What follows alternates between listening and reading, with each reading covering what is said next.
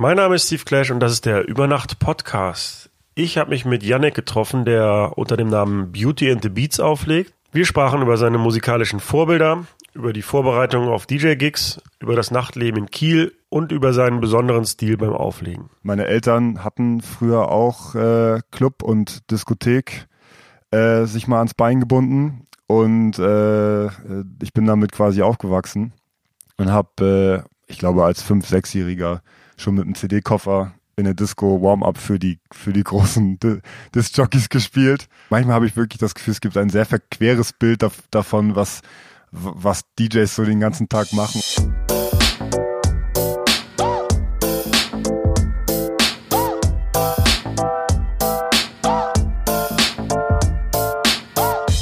Über Nacht mit Steve Clash.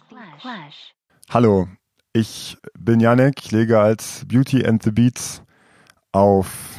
Also DJ. Ja, genau. Und äh, du lebst in Kiel und ähm, kommst ja aus der Gegend, richtig? Das ist richtig, ja. Im Moment wohne ich noch in Kiel. Ähm, mal gucken, ob sich das irgendwann noch mal ändert, aber ich fühle mich eigentlich ganz wohl hier äh, und komme hier auch aus der Nähe, ursprünglich aus Rendsburg. Das ist ein kleines Städtchen, hier so 20 Minuten entfernt. Da bin ich auch aufgewachsen, hab da, bin da zur Schule gegangen, habe da Abi gemacht. Ja, genau. Was ist in deinem Leben passiert? Also der kleine Yannick in Rendsburg, was ist mit ihm passiert, dass er plötzlich DJ wurde? Ähm, ja, ich habe so einen äh, Familieneinschlag, könnte man sagen, was das angeht. Meine Eltern hatten früher auch äh, Club und Diskothek äh, sich mal ans Bein gebunden und äh, ich bin damit quasi aufgewachsen und habe, äh, ich glaube, als fünf, sechsjähriger schon mit einem CD-Koffer in der Disco Warm-up für die für die großen Disc-Jockeys gespielt ähm, wie man das halt so macht, Start, Stopp, äh, mäßig sozusagen. Aber ich hatte irgendwann zwei CD-Koffer mit einer exquisiten Sammlung, müsste ich eigentlich mal wieder raussammeln. Ähm, ja, und das war so der erste Einschlag. Dann hatte ich ganz lange damit nichts zu tun, weil meine Eltern das alles auch abgegeben haben und bin irgendwann dann, äh, wie das halt so als Jugendlicher ist, man fängt dann irgendwie an, wenn man M Musikinteresse hat, in Bands zu spielen. Das habe ich dann auch gemacht, habe ein bisschen rumprobiert. Ähm, und neben dem Sport, ich habe Basketball gespielt, bin ich dann irgendwie zum Auflegen gekommen über Umwege und äh, bin dann irgendwie der Begeisterung gefolgt. Jetzt stelle ich mir deine Eltern vor in so einem 70er-Jahre-Outfit, Outfit, in so einem Club, der aussieht wie Studio 54 und dein Vater trägt eine große Elton John-artige Sonnenbrille. ja. Ist es genauso gewesen? Sag bitte, dass es so gewesen ist. Ja, ungefähr so. Also tatsächlich ist mein Vater großer Studio 54-Fan.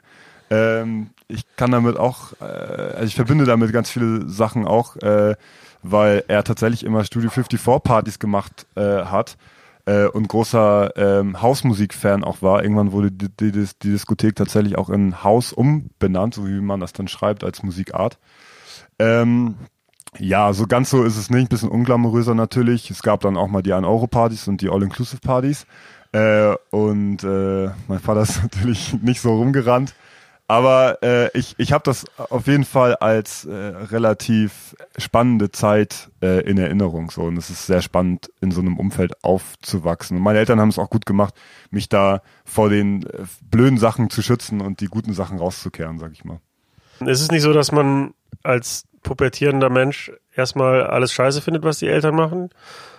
Und dann, dass man sich so ein bisschen abgeschreckt fühlt und er dann tendiert dazu, was anderes zu machen? Also meine Eltern waren nicht DJs und ähm, ich weiß nicht, wenn sie es gewesen wären, weiß ich nicht, ob ich das dann cool gefunden hätte und gemacht hätte. Also hatte ich das gehindert oder war das überhaupt kein Thema? Nee, es war eher so, dass, äh, also eher andersrum, dass meine Eltern, vor allem meine Mutter, eigentlich äh, immer eher davor gewarnt hat, sowas zu machen, weil das halt einfach eine sehr unbeständige Szene ist und ich das immer auch so mit, mitgegeben bekommen habe, mach bloß was Vernünftiges sozusagen. Ähm, und ich bin eigentlich auch wirklich dann äh, ganz alleine einfach über die Musik da dahin dahin gekommen. Also mich hat da irgendwie wirklich die Musik hingetragen und nicht irgendwie jetzt. Also ich, ich habe das im, am Anfang, als ich angefangen habe, da mit dem Auflegen rumzuprobieren, gar nicht so mit Disco und äh, dem, was meine Eltern damals gemacht haben, weil das äh, also mein Vater hat auch Konzerte veranstaltet und so. Das das war halt eine Veranstalter Geschichte eher und so habe ich das auch immer wahrgenommen. Ich habe das, mein Vater würde ich jetzt nicht so als Musik äh, Experten sozusagen äh, assozi assoziieren sozusagen. Es kam einfach über die, über die Musik so und dann hat man ja erstmal gar nicht im Kopf, dass es dann auch darum geht, äh, in Läden aufzulegen, in Clubs zu spielen, dass das halt immer nachts stattfindet und diese ganzen Aspekte, die dann damit reinspielen, das hat man erstmal gar nicht im Kopf. So, aber ich habe es ja auch nur für mich zu Hause gemacht, deswegen ja, war das da erstmal kein Thema quasi. Und dann hattest du gerade gesagt, dass du Basketball gespielt hast. Also deine Körpergröße von 2,3 Meter habe ich gelesen. Ja, so. Stand in der Zeitung so, sogar. So ungefähr, ja, ja, so ungefähr. Also meine Größe stand noch nie in der Zeitung, muss man mal dazu sagen. Also der Sport Basketball ist ja, mm, sagen wir mal, für deine Körpergröße deutlich rückenfreundlicher als jetzt Auflegen beispielsweise. Das ist ja bei mir schon manchmal schlimm bei knappen 1,90. Okay, 1,86, geschrumpft 1,84. Aber sagen wir mal knapp 1,90. Du rundest auf, du rundest auf. Ja, auf 1,90. das ist ja schon manchmal ähm, nicht so rückenfreundlich. Jetzt, was wollte ich eigentlich fragen? Also, du hast Basketball gespielt. Ich habe Basketball gespielt, genau. Und ähm, ja, erzähl doch mal davon.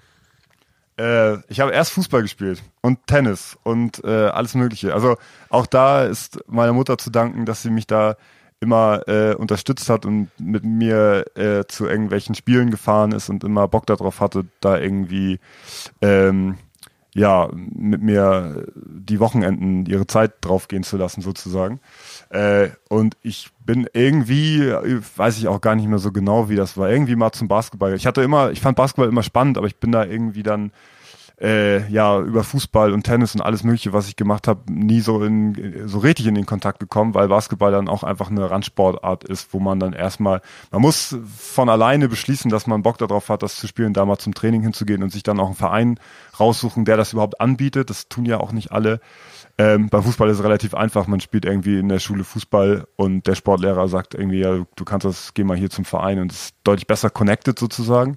So bin ich dann auch im Fußball gelandet und ich habe mich dann aber einfach irgendwie überreden lassen, mal zum Probetraining beim Basketball zu gehen. Ich glaube mit 14 oder sowas.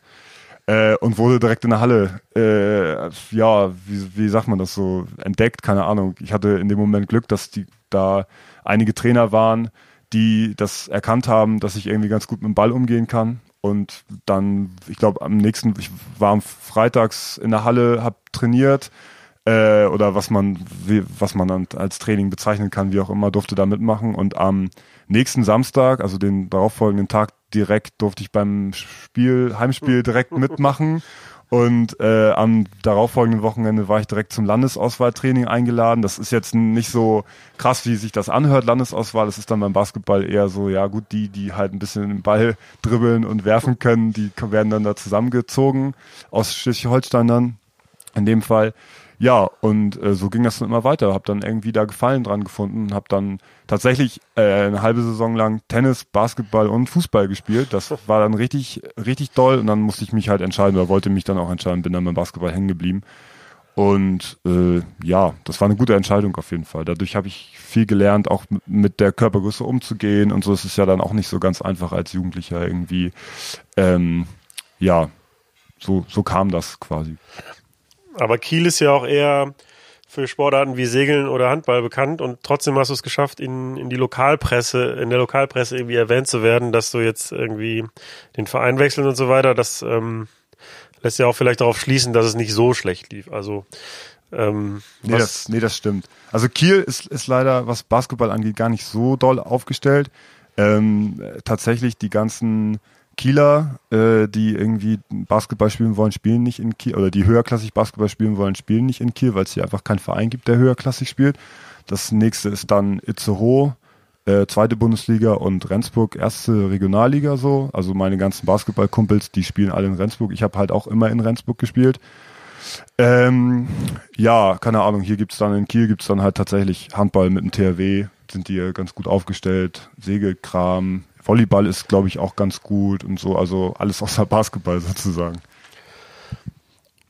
Und trotzdem hast du dich dann irgendwann entschieden, also gegen den Sport entschieden und angefangen aufzulegen oder war, lief das parallel oder wann, wann war da der Break? Ja, ziemlich parallel. Also, ähm, wie gesagt, auf diese Aufleggeschichte bin ich halt irgendwie so durch mein Interesse an Musik gekommen. Hab natürlich immer weiter Basketball gespielt und ähm, ja das auch ernst genommen, so gut es ging sozusagen neben der Schule dann noch. Und habe dann eine Zeit lang irgendwie so in der Band gespielt, Basketball höherklassig gespielt, Schule, Abitur versucht zu machen. Ähm, und bin dann tatsächlich nach dem Abitur weggezogen äh, aus dem Norden hier äh, zum Studieren. Und dass ich das Auflegen dann so richtig, äh, wie sagt man das, professionell äh, sozusagen angegangen äh, bin, ist dann da in der Zeit so zustande gekommen, sozusagen, dass ich da gemerkt habe, irgendwie scheine ich das auch ganz gut zu können. Ähm, beim Basketball ist es dann auch so, dass äh, man eigentlich nur ab Bundesliga damit richtig Kohle verdienen kann, also so Kohle verdienen kann, dass man nichts anderes mehr machen braucht. Und das Level habe ich einfach nicht erreicht. Also so dass äh, dafür hatte ich dann doch nicht genug äh, Talent oder Ehrgeiz vielleicht auch. Ähm, und mit dem Auflegen habe ich dann irgendwann gemerkt, da kann man auch ganz gut Geld verdienen und kommt irgendwie erstmal als Nebenverdienst ganz gut hin. Ja, und so hat sich das immer weiter eingeschlichen, dass ich dann das Auflegen immer weiter gegen Basketball eingetauscht habe quasi. Ja, das kommt mir auch ganz bekannt vor von, von mir selber, weil ich auch in der Zeit, wo ich angefangen habe aufzulegen, auch immer noch gefühlt 100 Sachen parallel gemacht haben, die mich interessiert haben, die auch unterschiedlicher gar nicht sein konnten. Ähm, hauptsächlich haben mir Dinge Spaß gemacht, die dann nicht verpflichtend waren. Also Schule hat keinen Spaß gemacht, aber alle anderen Dinge umso mehr. Mhm. Ähm, also mir kommt das bekannt vor, dass ich oder ja, dass, dass man als Jugendlicher halt ganz vielen Interessen nachgeht und dann auch am Ende gar nicht so genau weiß, wie man das zeitlich alles unter einen Hut kriegen soll. Hauptsächlich Schule hat gestört natürlich. Ja, ja, klar. Du hast studiert in Göttingen. Genau. Und wie lange hast du das gemacht? Äh, ich glaube zweieinhalb Jahre. Ähm, ich habe auch da auch einen ganz komischen Weg eingeschlagen. Ich habe irgendwie mit Geografie im ersten Semester angefangen, äh, bin dann zu Jura rüber gewechselt, habe dann relativ ernsthaft versucht, Jura zu studieren. Ähm, und in, de, in dem Zeitraum wurde das dann immer mehr. Also ich habe das mit dem Auflegen äh, immer weiter gemacht. Ich bin tatsächlich immer weiter, also damals habe ich noch in Rendsburg tatsächlich aufgelegt. Da gibt es eigentlich nur einen Laden, wo man das machen kann. Auch der Laden, wo ich das allererste Mal aufgelegt habe, auflegen durfte äh, und bin da immer noch aus Göttingen immer wieder hingefahren, weil ich das Gefühl hatte, ähm, die Leute da oder haben da Bock drauf so und haben irgendwie Lust, dass wenn ich da komme, da abzufeiern.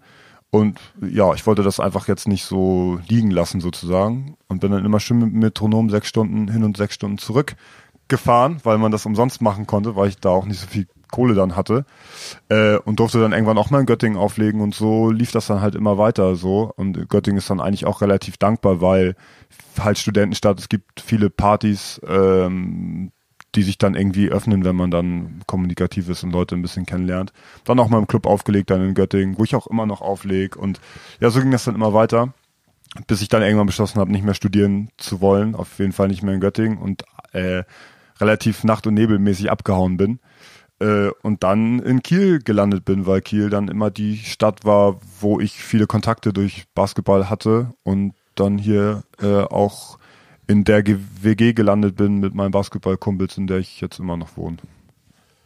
War das Auflegen denn dann zu dem Zeitpunkt schon so lukrativ, dass, dass du darüber nachgedacht hast, das auch beruflich zu machen? Oder ging es erstmal darum, das Studium zu beenden und sich was Neues zu überlegen? Es ging erstmal darum, das Studium äh, abzuhaken. Ähm, ich war dann in Kiel tatsächlich auch nochmal eingeschrieben. Aus anderen Gründen. Kennt wahrscheinlich, kennt wahrscheinlich jeder. Ich war nicht, nicht einmal in der Uni so. Hab dann Praktikum auch in Kiel nochmal gemacht, um einfach zu gucken, worauf ich, worauf ich Bock habe. Ich wusste es eigentlich gar nicht so richtig. Ähm, aber so lukrativ war es da noch nicht, dass ich jetzt sagen konnte, okay, ich mache nur noch das mit dem Auflegen. Das kam dann tatsächlich so in der Zeit, so ich sag mal so im ersten halben Jahr, wo ich in Kiel war, wo ich dann auch in Kiel auch aufgelegt habe, dann auch, glaube ich, mal in Hamburg auflegen durfte ähm, und tatsächlich mit meinem Mitbewohner äh, Mo, der mir dann viel unter die Arme gegriffen hat und irgendwie Grafiken für mich gemacht hat, weil er das ganz gut kann und so neue Homepage und wir haben das alles dann so ein bisschen professioneller angegangen, hat er mir viel, viel geholfen. Und dann kam das irgendwann mal so der Schritt, dass, dass, dass wir eigentlich so, oder dass ich dann den Mut gefasst habe, äh, okay, studieren werde ich, glaube ich, nicht mehr in meinem Leben. Dafür, dafür macht mir das, dafür macht mir das einfach nicht genug Spaß und ich komme da irgendwie mit diesem Rhythmus nicht klar. Ja, jetzt eine Ausbildung machen, nö, habe ich irgendwie auch keinen Bock drauf. Jetzt noch weiter Praktikum, nö, auch nicht. Ich konzentriere mich jetzt aufs Auflegen und konnte in dem Moment irgendwie schon äh, mit einem relativ sparsamen Lebensstil dann übers Auflegen dann alles finanzieren. Ja, bei mir war es auch so, dass ich irgendwann dann den Entschluss gefasst habe, ähm, dass die normale Arbeitswelt und ich keine Freunde mehr werden und ähm, ich mein Hobby einfach zum Beruf mache. Aber der Schritt war schon, also ne, ja, es war schon ein enormer Schritt, weil man dann plötzlich ähm, so einen Businessdruck hat. Also man muss halt, man muss halt Geld verdienen und das hat sich auch, oder ich hatte Angst zumindest, dass sich das so ein bisschen auf meine Kreativität auswirkt oder dass ich gezwungen bin, Jobs anzunehmen, um auf jeden Fall meine Miete zu bezahlen und ähm, ja, also das war schon so ein einschneidendes Erlebnis für mich. War, war das bei dir genauso, dass, dass du plötzlich gemerkt hast, oh, das ist jetzt ein Business und kein Hobby mehr? Äh, ist es eine, ist eine gute Frage. Frage ich mich gerade tatsächlich auch. Also ich hatte das nie, äh, dass ich mich gezwungen gefühlt habe, aufzulegen, äh, aus finanziellen Gründen. Also dass ich Sachen angenommen habe, weil ich das Gefühl hätte oder weil es tatsächlich so gewesen wäre, dass ich dann meine Miete oder mein Essen nicht bezahlen konnte. Das, so war es so war's nie. Ähm, weil ich aber, glaube ich, auch von mir behaupten kann, dass ich einfach relativ sparsam immer äh, gelebt habe und dann einfach auf Sachen verzichtet habe, die mir dann nicht so wichtig waren in dem Moment. Äh, also so richtig den Druck habe ich mir auch selber nie gemacht und ich, ich, ich wusste immer ähm, in dem Moment, also wie gesagt, meine Eltern haben mir immer davon abgeraten, gerade meine Mama. Ähm, und ich hatte aber das Glück, dass die irgendwann mal ähm, zu Besuch dann auch beim Auflegen waren, relativ früh und gesehen haben, also auch anscheinend gesehen haben, dass es da irgendwie was Besonderes ist und dass ich da mit Spaß äh, habe und ihnen hat das auch selber Spaß gemacht. Meine Mutter ist mittlerweile, glaube ich, mein größter Fan und ist immer überall mit dabei, wenn es geht. Das, das kann ich bestätigen, das habe ich schon mit eigenen Augen gesehen. Ja, genau. Ähm, und ich hatte dann die Unterstützung von denen und es wäre nicht so gewesen, dass, dass äh, wenn es jetzt total schief gegangen wäre, dass ich dann auf der Straße gelandet wäre sozusagen, sondern ich wäre immer äh, zu Hause wieder aufgenommen worden oder hätte, dann finanzielle Unterstützung vielleicht auch bekommen. Ähm, also dementsprechend war dieser Druck nicht so richtig da und dann hat es sich zum Glück auch so entwickelt, dass ich relativ schnell irgendwie äh, so da, davon, wie gesagt, leben konnte, dass es irgendwie hingehauen hat, sozusagen. Genau, denn dann hast du ja dir in relativ kurzer Zeit eine sehr große Fanbase äh, aufbauen können und das ist ja auch eine Sache, die mich, als wir uns kennengelernt haben, so ein bisschen überrascht hat, weil das, ähm, ich das von keinem anderen DJ irgendwie, den ich kenne, so schon gehört hätte oder erlebt habe. Ähm, als du mir erzählt hast, ja, also du, wir spielen zusammen in Kiel und du musst dich aber nicht wundern, ähm, die Leute kommen wegen mir und die feiern mich hart ab und dann dachte ich so, warum sagt er mir das? Und das kommt jetzt ein bisschen komisch rüber. Und dann war es aber tatsächlich so, dass es genauso eingetreten ist, wie du gesagt hast. Also wenn du auflegst, dann zumindest äh, vor allen Dingen hier in Kiel, wo du ja lokal bekannt bist, die Leute kommen tatsächlich wegen dir und das ist eher wie so ein Konzert und ähm, du hast sehr loyale Fans, muss ich mal sagen. Ähm, ja, die dann auch dann irgendwie hier hinreisen und sich das angucken wollen. Und da frage ich mich, also weil ich tatsächlich nicht von anderen Künstlern in der Größe kenne, so wie? Also wie geht das?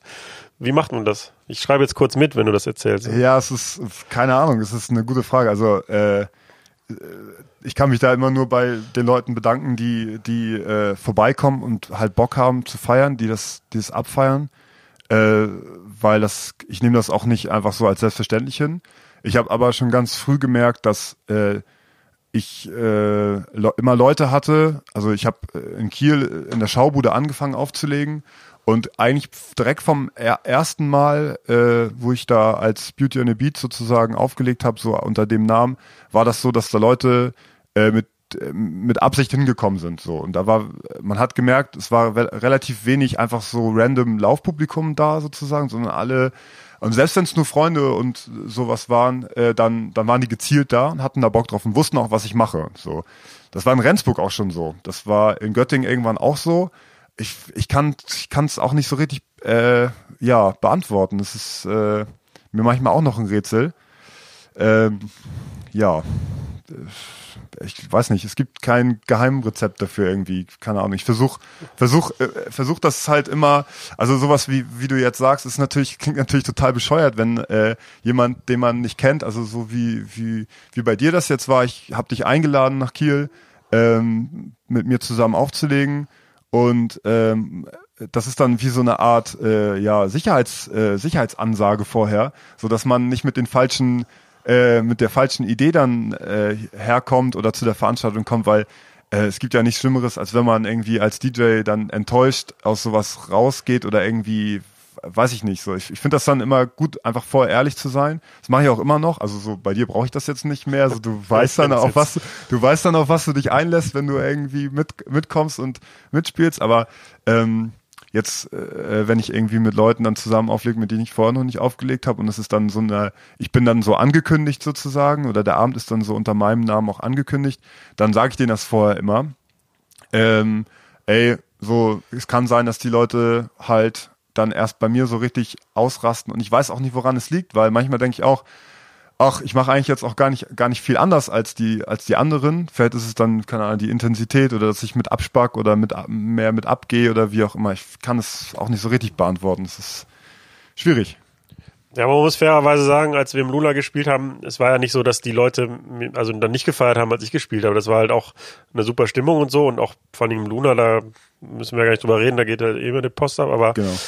ähm, hm, nö, also ich, also das war nicht so, dass die Leute mich dann nicht gefeiert haben, aber ähm, nö, man hat schon gemerkt, dass die Leute aber nicht wegen mir da waren oder so, sondern tatsächlich zu deiner Party kommen wollten und die haben dann sozusagen so den, der Warm-up-DJ war dann okay, aber eigentlich sind wir wegen jemand anderem hier ja, so. Ja. Äh, und das, ja, habe ich tatsächlich in der Form noch nicht erlebt. Ich meine, klar, also ab, ab einer gewissen Größe, wenn man jetzt weltweit tourt oder keine Ahnung, klar, dann wird's halt irgendwann so, so ein so ein Fame-Ding oder so ein, ja, dann ist man halt eher. Es, es geht dann auch ein bisschen um die Person. Es geht dann genau, dann geht es irgendwann um die Person, Person ja. aber ich sag mal, du bist ja jetzt nicht auf so einem Robbie Williams Level oder was nee, weiß ich, Glück, David Guetta Level. Zum Glück nicht, zum Glück nicht. Und ähm, trotzdem greifen da diese Mechanismen voll, dass die Leute halt ähm, ja dich so ein bisschen abkulten, muss man mal sagen, ohne dass ich das negativ meine. Ja. Und dann äh, tatsächlich wegen dir da hinkommen. Also Kult, Kult Beauty könnte man fast Kult, sagen. Kult Beauty, ja, so Kult wie Beauty. Kult Böhmi, nur Kult, Kult Beauty dann Kult in dem Beauty. Moment. Ähm, ja, äh, wie gesagt, es fällt mir manchmal auch, auch schwer, äh, das dann zu begreifen. Ich hatte dieses Jahr das, das einschneidendste Erlebnis, was, da, was dieses Thema angeht, dieses Jahr tatsächlich ähm, auf dem Pangea Festival, äh, wo ich ich weiß nicht genau, warum das so kam. Man, man erinnert sich dann, also man muss dazu sagen, ich spiele ja relativ viel im Jahr und ähm, wenn ich mich an 50 Prozent äh, äh, so fetzenweise erinnert der, der Gigs, dann, dann ist das, dann ist es, glaube ich, schon gut. So, und natürlich bleiben dann. Also liegt das jetzt daran, dass du viel spielst oder woran liegt die Erinnerungslücke? Also, ich glaube einfach, weil dann, weil dann vieles einfach ineinander übergeht. So, also äh, flüssig. Ja, es, ja, es ist, also bestimmt, bestimmt, wenn ich mich jetzt hinsetzen würde und versuchen würde, ah, was war da nochmal, dann kann ich mich bestimmt an den Abend erinnern, kann, kann dazu eng, mindestens eine Story erzählen. Aber es geht einfach dann auch vieles ineinander über, gerade wenn man dann mal so drei Tage hintereinander unterwegs ist. Äh, dann ja, dann kann man einfach auch nicht mehr so ganz genau sagen, war das jetzt eigentlich eine gute Party oder war das jetzt schlecht oder wie auch immer. Naja, um aufs Pangea zurückzukommen, einschneidendes Erlebnis, ich habe auf jeden Fall äh, mir vorher nicht angeguckt, bevor ich auf die Bühne gegangen bin, ob und wie viele Leute vor der Bühne stehen. Und das ist auf so Festival, bei so Festivalsituationen dann ja immer so, ähm, spielt jetzt da irgendjemand anderes, den alle abfeiern, noch gegen dich auf einer anderen Bühne oder ist die Zeit cool, ist der Tag cool, ähm, ja, viele, viele Faktoren. Manchmal, manchmal gerät man in Situationen äh, wie auf dem Deichbrand dieses Jahr bei mir, wo ich äh, nichts ahnend da gespielt habe und auf einmal standen, weiß das ich, 8000 Leute vor mir und ich habe das gar nicht, ich wusste gar nicht, wo die herkommen. So und und die waren sicherlich auch nicht wegen, waren jetzt sicherlich nicht alle wegen mir da, sondern sind da vorbeigekommen, fanden es gut. Ähm, auf dem Pangea war es aber tatsächlich so, dass ich halt nicht geguckt habe und auch nicht, also wirklich ich bin auf die Bühne gelaufen, Intro, Intro lief. Äh, man muss dazu sagen, was du gerade gesagt hast, wir, wir ziehen das natürlich auch so ein bisschen konzertmäßig auf. äh, mit Umbauphase und haben uns Mühe gegeben, dieses Jahr irgendwie bisschen Deko-Artikel immer auf die Festivals mitzunehmen, so ein leuchtendes Logo und einen großen Backdrop, der jetzt immer angeleuchtet wird, wo mein Logo und ich so ein bisschen drauf bin, damit das so ein bisschen bandmäßig auch rüberkommt. Man ist sonst echt verloren auf so großen Festivalbühnen, das kann ich mal dazu sagen. Man ist ja eine Ein-Mann-Band dann sozusagen und alle gucken einen an und äh, da hilft auch das größte Rumgezappel und aufs Tischgesteige nichts. Äh, man ist ohne so ein bisschen Unterstützung dann, dann da echt verloren vor so vielen Leuten.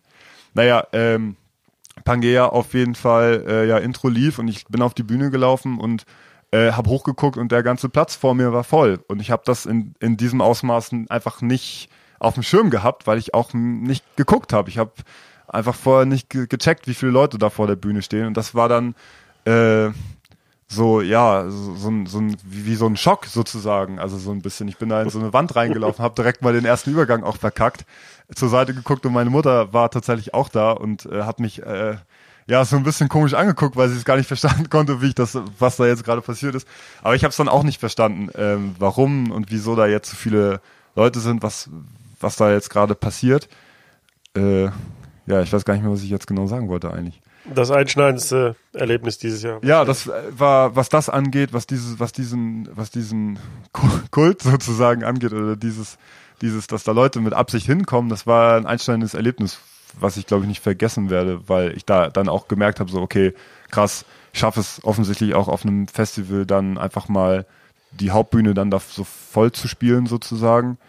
Ähm, ja, das ist sehr schön weiß dann aber in dem Moment auch gar nicht so richtig. Bin auch überfragt dann, warum das dann jetzt genau so ist. Also also eine Erklärung, die ich habe, ist wahrscheinlich dein ähm, sehr einzigartiger Stil. Also man kann schon sagen, dass du beim Auflegen einen eigenen Stil hast. Erstmal, äh, weiß ich nicht, kommt da im 30-Sekunden-Takt irgendwie der nächste Track. Ähm, und bei deinen Sets kann es durchaus sein, dass man von KKS bis Grönemeyer in weniger als drei Tracks kommt. Und das habe ich in der Form auch vorher noch nicht gehört. Ähm, und ich glaube, dass das so ein bisschen so das Alleinstellungsmerkmal ist, was du hast. Ja, das, da, da, magst, da magst du recht haben. Also, das war auch von Anfang an immer so, dass, dass ich mir nie, ich fand das immer blöd. Das war auch eine der Motivationen, warum ich auch angefangen habe aufzulegen. Ich ähm, komme natürlich davon aus einer Kleinstadt. Da gab's nur einen Laden, wo man so richtig hingehen konnte. Da aber nie so richtig die, also in dem, in dem Recall, wo ich, wo ich aufgelegt habe, das erste Mal, da war immer nur so Samstag sozusagen der, die Tanzfläche geöffnet und sonst gab es noch eine, einen anderen Laden. Ähm, alle Rendsburger wissen jetzt, wo man da so hingegangen ist sozusagen. Ähm, wo man dann immer, ja, wo man immer alle getroffen hat, wie das halt in so einer Stadt ist. Und das war einfach so sehr random, randommäßiges Aufgelege mit ohne Übergänge. Die Mucke war irgendwie auch immer nicht so super geil. Und ähm, ja, wenn, wenn dann da Musik lief, dann halt immer sehr spartenmäßig so. Und das, das fand ich immer blöd, weil ich, weil ich immer, ähm, weil ich immer Musik aus allen Genres gehört habe und immer alles gut fand. Also ich habe ich hab auch heute noch Phasen, wo ich dann irgendwie Metal höre und irgendwie dann Bock darauf habe, bisschen so mit dem Kopf abzu, ab, abzugehen, so, sozusagen, auch so zu Hause dann irgendwie. Und dann höre ich mal nur Hip-Hop und habe dann mal eine Phase, wo ich dann Techno, idere Sachen höre. Also ich würde jetzt nicht sagen Techno, aber so elekt elektronischere Sachen und da irgendwie so drin. Und ich hopp, hopp da immer so hin und her zwischen den Genres. Und da mein Interesse da einfach in allen möglichen Spektren liegt, so, ich meine, ich spiele Mozart in mein Set, so, ne? Also es ist halt, äh, keine Ahnung, dann finde ich da halt mal auch mal Sachen, finde Sachen auch lustig. Das, das war auch immer ein Anspruch, irgendwie Sets auch lustig zu gestalten, so, weil ich habe auch das Gefühl, viele, viele DJs ähm, nehmen, nehmen sich dann auch se selber viel zu ernst. So, das fand ich dann auch immer gut. Ähm, es gibt halt, weiß nicht, auch Vorbilder, so wo ich mir das auch so ein bisschen abgeguckt habe. Ähm, ähm, also das allererste, wo ich so richtig geflasht war, war, als ich DJ AM gesehen habe. So, ich weiß nicht, das wird wahrscheinlich vielen, äh, ich sag mal so Leuten, die so Genre ähnlich wie ich spielen, so gehen ähm, wo ich das erste Mal gesehen habe, da, damals noch mit Vinyl, dass er angefangen hat, äh, ja, auch so genreübergreifend Sachen zu mixen und irgendwie äh, das auch hinbekommen. Ich war immer beeindruckt davon, dass er das hinbekommen hat in, in einer Zeit, wo DJs eigentlich gar nicht nichts auf Festivalbühnen oder sonst was zu suchen hatten. Das war ein absolutes Novum, dass er das geschafft hat, in äh, auf irgendwelchen Festivalbühnen als Headliner oder Co-Headliner zu spielen als DJ, ohne eigentlich auch nennenswerte eigene Produktion. Das muss man dazu sagen. Also er war der DJ von äh, Crazy Town, Butterfly, so One Hit Wonder und ähm, hat halt aufgelegt und hat es irgendwie geschafft, auch in Las Vegas dann, was heute alt, was heu, heute sozusagen alltäglich ist, in Las Vegas dann Millionen Deals zu bekommen und so. Und das aber mit einem Sound, der halt genreübergreifend. Also der Typ hat so alles gespielt. Wonderwall mit irgendwelchen Nas äh, Hip-Hop-Samples verbunden und so. Das war damals einfach beeindruckend. Ähm, dann DJ Craze auf jeden Fall, weil der auch einen sehr humoristischen Ansatz an vielen Stellen hat oder äh, kommt ja aus dem Battle äh, und äh, ja, hat, mag das halt gerne. Also zu Recht mag, mag er das gerne, Leute zurechtzuweisen und humoristisch sozusagen in Schranken äh, zu verweisen irgendwie. Dann später A-Track, ganz toll. Ähm, AM ist gestorben, muss man sagen. Und es gab so ein Projekt ähm, mit dem Drummer von Blink 182, Travis Barker, äh, also AM und Travis Barker. Und die haben tatsächlich dann auch so Coachella Mainstage und sowas gespielt, also so richtig dann so richtig äh, doll. Und als AM gestorben ist, äh, hat A-Track das dann äh, übernommen. Fand ich erst total blöd, weil ich den, weil ich ihn A-Track da überhaupt nicht auf dem Schirm hatte. Dann habe ich mir das so ein bisschen durchgeguckt und fand das dann immer besser und immer besser und bin dann irgendwie so, ja, ich dick mich dann da so rein, wie man so, schön sagen würde. So, ich guck mir dann irgendwie alles, was ich dann so darüber finden kann, gucke ich mir dann an und ja, dann habe ich irgendwie rausgefunden, dass der ja, dass A-Track irgendwie mit 14 da DMC Champion geworden ist. Und das ist jetzt alles sehr nerdig so. Äh, viele, die jetzt sich nicht, nicht so mit DJing auskennen, wissen jetzt vielleicht nicht, was ich meine, aber das ist, das ist dann so, wenn man sich da so ein bisschen mit auskennt, dann ist das halt beeindruckend einfach zu sehen. Und äh, ja, wie gesagt, dann ähm, bin ich irgendwann auch ein einschneidendes Erlebnis, daran kann ich mich nur sehr gut erinnern. Red Bull Freestyle, ähm, ist ja unter DJs dann auch immer ein großes Thema. Es ist halt so ein Wettbewerb, wo es halt darum geht, drei Musikstile in 15 Minuten zu vermischen. Bin ich irgendwie das erste Mal drauf gestoßen. Ich weiß nicht, wie hatte ich irgendwie wieder einen Anfall, hab, hab äh, fürs Auflegen irgendwie Sachen durchgeguckt und ich liebe es irgendwie mir DJs bei YouTube anzugucken. Äh, und bin auf Four Color Sect gestoßen, das Gewinnerset, ich glaube 2012 oder so. Und ich habe wirklich, daran kann ich mich noch genau erinnern, wie ich da saß vom Laptop und mir das anguckt habe und ich war so, fuck, was geht ab? So, also so krass, krasser Typ und habe mir das zehnmal hintereinander angeguckt und war so mega geflasht davon. Und in dem Moment wusste ich so, okay, ähm, scheiß drauf, selbst wenn mal Leute dann anka ankamen, das ist, das zieht sich eigentlich durch meinen Werdegang durch, dass Leute ankommen und sagen, ähm, ja, äh, finden wir scheiße, was du machst. So, so, also genauso wie Leute, Leute es gut finden, finden Leute es scheiße, weil ich halt Genres durcheinander mixe. Und das war aber ein Punkt, wo ich mir sicher war, okay, dieses Genre durcheinander mixen und Sachen miteinander zu verbinden, die offensichtlich nicht zu verbinden sind, das ist das, worauf du richtig Bock hast. So.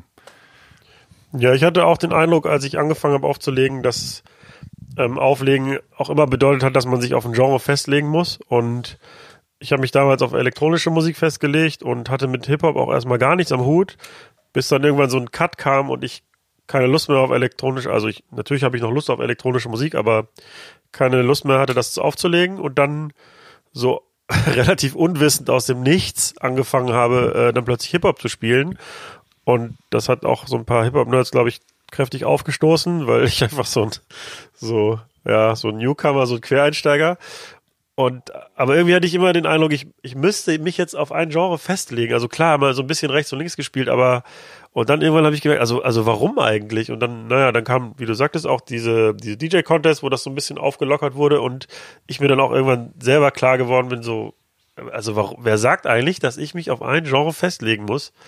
Keiner. Also für mich war das so ein bisschen eine Befreiung. Also ich, und ja, also ich mach's äh, nicht so extrem wie du natürlich, ähm, aber ja, also ich denke, also dass so diese DJ-Kultur sich dahingehend so ein bisschen geändert hat, dass die Leute im Club nicht böse sind, wenn jemand so ein bisschen offener spielt und sich nicht auf ein Genre festlegt. Ja, kommt drauf an. Kommt drauf an. Also nee, das, es gibt natürlich Partys, wo das genau angekündigt wird so und wo das auch genau gewünscht ist.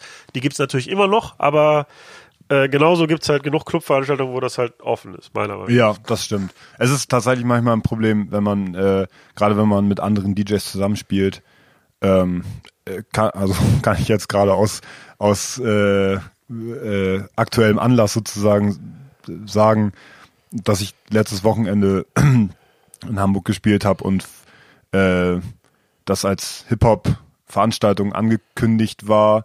Ich vorher auch nochmal nachgefragt habe, ob, ob, ob ich jetzt da ein Hip-Hop-Set spielen soll. Nö, nö, also so, wir machen mal so, so, so, es wird schon okay sein so und vor mir tatsächlich ein sehr, sehr Hip-Hop-lastiges Set. Also es war sehr oldschool-rappig und sehr, sehr, sehr hip-hopig lief und ich dann halt ankam und äh, meinen Schuh durchgezogen habe.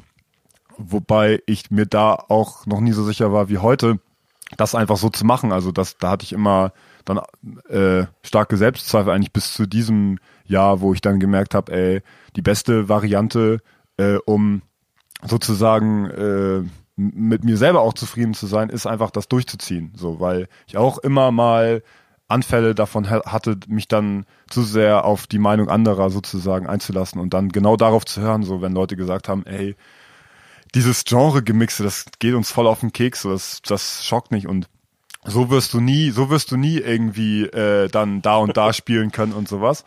Äh, und äh, eigentlich erst in dem Moment, wo ich dann dieses Jahr verstärkt gemerkt habe, äh, dass es total egal ist, so dass ich einfach das machen muss, worauf ich Bock habe und dann funktioniert das schon und äh, dann schließen sich halt manche Sachen, manche Türen schließen sich dann und manche, manche gehen dann auf so. Und äh, ja, äh, das war dann letztes Wochenende im Grunde auch so, dass ich natürlich darüber nachdenke, mir auch bewusst darüber bin, dass es dann immer Leute gibt, die das nicht abfeiern. Das soll auch so sein. Es wäre ja schlimm, wenn jeder immer alles abfeiern würde, sozusagen. Ähm, blöd ist es halt, dass immer die Hater, sag ich mal, äh, die lautere Stimme haben als die, die es gut finden. Also sagen wir mal, 90 Prozent fanden es letztes Wochenende gut, die im Club waren. 10 Prozent finden scheiße. Die 10 Prozent sind die, die man auf Facebook, Instagram und äh, keine Ahnung, E-Mail oder was weiß ich, dann äh, hört sozusagen. Die anderen 90 Prozent hört man nicht, weil die einfach zufrieden nach Hause gehen und Spaß hatten. So, und ähm, ja, das, das, das ist einfach so. Ich weiß nicht, vielleicht vor einem Jahr hätte ich mir das noch sehr zu Herzen genommen. Ähm, jetzt ist es einfach so, dass ich damit dann klarkommen muss und das dann einfach, das ist dann einfach so. Ja, also ich kann mir auch gut vorstellen oder eine Argumentation vorstellen, warum man das vielleicht doof findet, was du machst. Aber andererseits ähm, muss man auch einfach sagen, das ist ein Alleinstellungsmerkmal und letztlich hat dich das ja, hat das ja auch dazu geführt, dass du ähm, ja so Festivals spielst äh, mittlerweile und, und irgendwie große Clubs voll machst. Und ähm, ja, wie du schon sagtest, man, das muss halt nicht jedem gefallen. Also vor allem die Leute haben ja freie, das ist ja das Gute, dass wir Entscheidungsfreiheit haben sozusagen. Die Leute müssen ja nicht kommen. So, das ist auch das Geile, wo ich mir manchmal wirklich, also man erlebt ja vieles im Clubs, das kannst du bestätigen, so man erlebt ja wirklich vieles. Aber was ich am unverständlichsten von allen Sachen finde, neben äh, kannst du mal durchsagen, dass meine Freundin Geburtstag hat oder den, den Klassikern, sage ich mal so, ist tatsächlich, wenn Leute auf die Veranstaltung kommen, wo explizit angekündigt ist, was da passiert, am besten noch mit meinem Fotologo und es wird 30 Mal in die Veranstaltung vorher gepostet, was ich so mache. Mit es gibt ja nun mal genug Beweismaterial, wo man sich das durch, wo man Beweismaterial finde ich ein schönes wo, Wort, wo ja. man sich das angucken kann. Ähm, und dann kommen und mich volllabern, spiel doch mal einen Song zu Ende. Äh, kannst du nicht mal bei einem Genre bleiben? Bla bla bla bla bla. Da denke ich mir, also da, das, das ist dann zwar hart gesprochen, aber denke ich mir so, ey, lass mich in Ruhe, geht nach Hause, wenn ihr keinen Bock drauf habt, oder geht in einen anderen Club. So, also dann spart euch lieber das Antrittsgeld so. Ja, ja, das ist auch manchmal ein Phänomen. Also wenn tatsächlich explizit auch angekündigt ist, was passiert, dass Leute dann sich da reinkommen und wundern. Ähm, und auf der anderen Seite haben wir aber auch ja Veranstalter die freie Auswahl. Also sie müssen sich ja nicht buchen. Also, Nee, genau. Nee, genau. ähm, der Grund, warum deine Sets irgendwie so aufgebaut sind, wie sie aufgebaut sind, ist der, dass du auch sehr viel Edits baust, ähm, sehr viel Bootlegs, sehr viele Remixe selber machst. Ja. Ähm, ja, wie, wie, wie viel beschäftigst du dich damit so in der Woche und, und wie gehst du das an? Im Moment tatsächlich sehr viel, weil ich ein bisschen selber gelangweilt von meinem eigenen Kram äh, war und bin tatsächlich. Also das, das ist, geht aber einfach Hand in Hand. Ich kenne ich kenn das quasi von mir selber schon. ähm, wenn man einfach mal ein Jahr lang oder in meinem Fall jetzt anderthalb Jahre lang äh, im, im Grunde ein gleich aufgebautes Set spielt. Manche Sachen äh, verlangen die Leute halt auch, da kann ich es auch verstehen. Es gibt so ein, zwei Signature-Übergänge sozusagen. Da würde ich sagen, wenn ich die nicht bringe, dann sind die Leute eher enttäuscht, als dass sie angenervt sind, dass der schon wiederkommt. Aber ähm, manche Sachen nerven dann auch einfach sel mich selber und ähm, äh, wenn der Punkt kommt, dann finde ich immer noch mehr Motivation, um dann solche Sachen mir neu auszudenken und dann ja, setze ich mich halt hin und äh, meistens so bastel ich dann erstmal, ich lege ja mit Tractor auf, da kann man halt auch im Offline-Modus sozusagen äh, zwei Songs übereinander legen und einfach mal so ein bisschen rumprobieren. Das ist eigentlich meistens der Ausgangspunkt. Also irgendein Instrumental mit irgendeinem neuen A Cappella und so entwickelt sich das dann. Oder wenn ich irgendwas, ach manchmal höre ich auch einfach was im Radio oder ich höre irgendwie viel bei Spotify auch durch. Ähm, was so alle DJs eigentlich machen. Und wenn mir was Witziges einfällt dazu, dann versuche ich das so gut wie möglich umzusetzen. Aber immer so eigentlich, dass das keine, ähm, dass ich so eine, so eine so einen gewissen Unsicherheitsfaktor da drin habe. Das heißt, dass wenn ich Übergänge mache, man könnte im Grunde ja auch, äh, werde ich auch oft gefragt, ey, ist das eigentlich live, was du machst? Ja, ist es. So, also für alle, die das, sich das schon immer gefragt haben, ja, es ist alles live. Ähm, es gibt Edits und Sachen, die natürlich vorbereitet sind oder vieles ist vorbereitet, aber ähm, ja, ich weiß nicht, ob ihr das um, ob, also ihr, ihr würdet es hören, wenn, wenn ich einen Übergang verkacken würde. So. Äh, und das ist mir auch ganz wichtig, Sachen äh, nicht so starr in ein Gerüst zu bauen, dass ich links und rechts nicht mehr ausweichen kann, weil einfach auch die Spontanität in den Sets äh, super wichtig ist. Manchmal fallen mir auch dann so on the fly beim Auflegen Sachen ein, die ich dann witzig finde, so. Äh, und das mache ich dann einfach. Und diese Kombinierbarkeit von, auch von diesen vorbereiteten Edits miteinander ist mir dann immer ganz wichtig.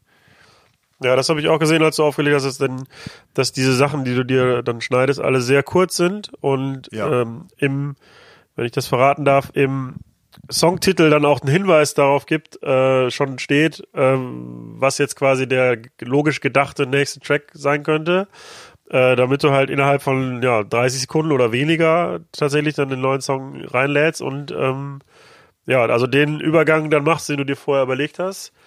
Und das bedeutet ja auch, also wo, wo ich manchmal denke, ja, das würde ich mir wahrscheinlich einfach zusammenschneiden, weil dann, also dann weiß ich halt, dass es safe ist und äh, ne? also es ist nicht so, dass es dann das komplette Set vorbereitet ist, aber ich, manche Sachen würde ich halt eher dann zusammenschneiden und äh, vorfertigen und du, aber bei dir ist einfach so, okay, das, also jetzt habe ich 30 Sekunden oder eine Minute oder so. Es muss jetzt funktionieren, so ich, und es ist ja, ja, genau, du, also du lässt dir die Chance, auch Fehler zu machen. Also du genau. könntest jederzeit verkacken. Genau, ja. Das finde ich auch gut, weil da, mich das halt auch unter Strom hält. Ich bin zwar sowieso schon immer aufgeladen, äh, wie, wie, wie sonst was beim, beim Auflegen, aber dieser Ner äh, so ein bisschen dieser Nervenkitzel, Sachen auch einfach verkacken zu können, äh, macht es dann auch aus. Und dann auch da ein bisschen zu hasseln, wenn man irgendwie, weiß ich nicht, wenn man im Grünen Jäger in Hamburg spielt und der Laden bricht aus allen Nähten und es tropft von der Decke und es tropft auf, auch auf die Platten. Und äh, man muss dann halt einfach zusehen, wie man die ganze Situation unter einen Deckel bekommt, ähm, dann noch ordentliche Übergänge zu machen und so. Das finde ich halt dann irgendwie geil. Also in dem Moment äh, führt das dann natürlich zu Stress bei mir, aber ich habe solche Abende dann immer besser in Erinnerung. Also ich glaube, ich würde mich dann auch einfach langweilen. So, das ist vielleicht auch einer der Punkte so ich würde mich dann einfach langweilen, wenn alles schon vorbereitet wäre. Ähm, und wie gesagt, versuche so viel wie möglich dann live zu machen. Äh, manche Sachen klingen auch so, als wenn ich sie irgendwie äh, editiert hätte oder keine Ahnung, was sind dann aber tatsächlich die Originalversionen, wo ich mir einfach nur einen fancy Übergang überlegt habe. So und ähm, ja, so Loops kleiner machen, größer machen, Übergänge da, da, dazu machen und so, das mache ich eigentlich alles live. Das ist dann tatsächlich Knöpfe gedrücke oder äh, ja, gescratche oder wie auch immer. Und wie fallen dir die Edits ein? Also ist es so, du läufst tagsüber draußen rum und dann hast du eine Idee spontan und dann schreibst du es in dein Notizblöckchen oder setzt du dich vor den Rechner und denkst so, okay, jetzt muss ich eine Idee haben? Nee, also das, ich glaube, das wird jeder bestätigen können. Dieses, jetzt muss ich eine, eine Idee haben, das führt eigentlich nie zu irgendwas. Meistens ist es so, dass also ich habe in meinem Handy tatsächlich so eine große, also Notizblock und dann trage ich mir Songtitel und Ideen ein mit so einem Pfeil, so wie das bei mir in meinem Traktor auch sortiert ist quasi. Also ich mache mir dann immer, wie du schon sagst, bei Sachen, die offensichtlich hintereinander gespielt werden können oder müssen, ähm, weil ich mir sie so mal ausgedacht habe, mache ich mir dann Pfeile oder irgendwann habe ich auch mal angefangen, die farblich zu markieren. Alle Sachen, die dann hintereinander kommen, quasi farblich in einer, also mit einer Farbe markiert. Ähm, aber wenn ich dann einfach so ja Sachen höre, fallen mir die dann irgendwie ein, dann dann, dann äh, trage ich sie mir in meiner Notizblock im Handy ein und dann, wenn ich mich das nächste Mal hinsetze, versuche ich sie umzusetzen.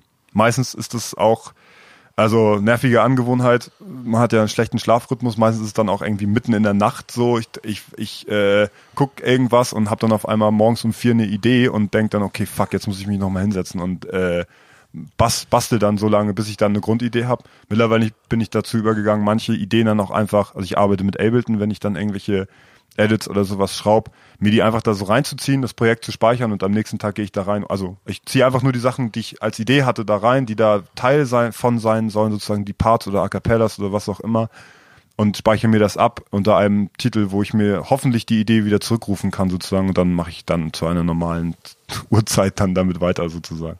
Aber es kommt einfach immer spontan. Durch die Digitalisierung im Auflegen, also in deinem Fall Laptop, Timecode, Schallplatten und äh, MIDI-Controller, beziehungsweise im Mixer eingebaute MIDI-Controller, ähm, wird es ja für den Gast wahrscheinlich auch immer schwieriger nachzuvollziehen, was genau passiert da jetzt. Ja, also im Grunde der Gast, wenn er nicht Ahnung davon hat, also könnte ja auch meinen, so, da steht ein Laptop, wahrscheinlich drückt er nur auf Play gedrückt und tut jetzt so.